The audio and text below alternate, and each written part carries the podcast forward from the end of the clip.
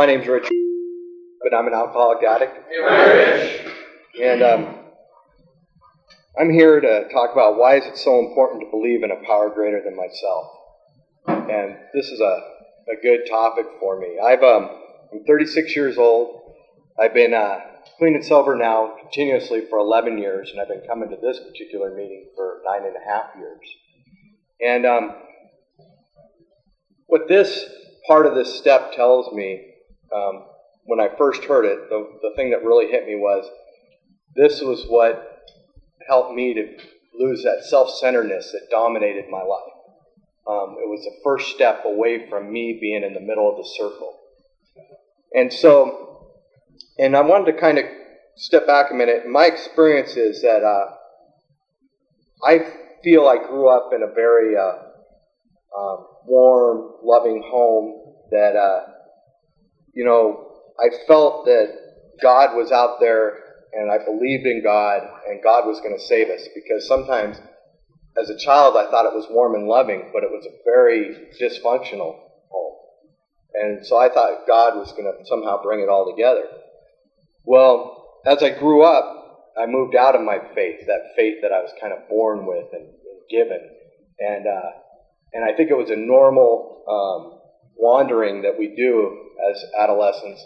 And but then I moved into addiction, and as I moved into my, my disease, I mean, I lost all concept of not only faith but the morality that goes with it.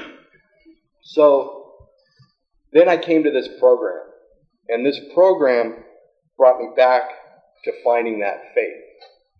And and one of the things that had to break down was I think a lot of us come in here with a huge ego, which people don't understand that because we have these huge egos with low self-esteem, and um, and we have these walls where we don't want people to know that we don't know, so we let them all know how much we really do know, and uh, and and it's it becomes a very difficult situation to be in because it I think uh, like Todd said we become lonely we don't want anybody inside.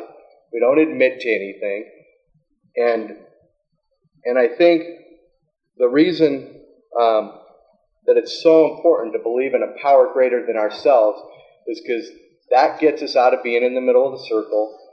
It gives us a chance to come down and realize we're just like everybody else.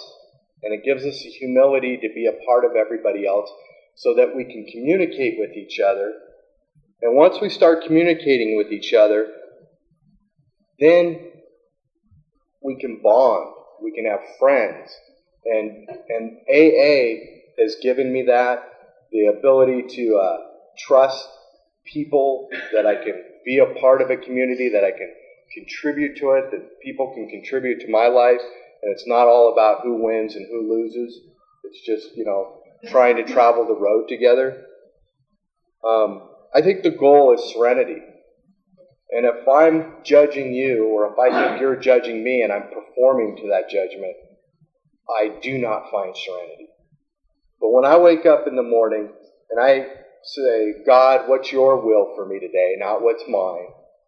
Let me help other people without worrying about what they're doing for me. Um, you know, all these things that we believe a higher, you know, I guess what I'm saying is these are the these are examples of things that we believe a higher power is telling us that these are the right ways to behave and act versus the narrow-minded, self-centered ways we used to act like. And um, having that belief in a power greater than our, ourselves gives us that perspective. When we're self-centered and alone, um, you know, we're like a, a trapped dog. You know, we end up biting back at people. Um, the, the other thing is is one last thing I wanted to add was um, the controlling issues that go along with that self-centeredness are very uh, dominant in our lives. We uh, and it for me it built up so much that I um, actually get paralyzed from the neck or the shoulders up, and I have to I mean, seriously, I have to like take care of myself because if I'm controlling the world too much, I mean, I have this reaction in my neck that locks me up. So I physically know when this is happening. And my faith, I mean, I'm nine and a half years in this group, 11 years clean and sober, and my faith is still on an ebb and flow. Even though I know when I'm doing the work, when I'm doing the right things, when I'm praying, meditating, hitting my meetings, my life is 500% better than when I'm just attending and when I'm getting up in the morning and rushing to work, rushing home, trying to do as much as I can. That's not the right way. The right way is to take the time to slow down, to pray and meditate, to have contact with other people in the group, and my serenity and my peace goes way up. I know that logically. But for some reason, it tapers off and I don't do the work. And then I got to get stiff in the neck and then realize, okay, what am I not doing? And I go back to it. And it centers around having a conscious contact with my higher power. And, um, and I really believe that, and I've really experienced it in my life. Thank you.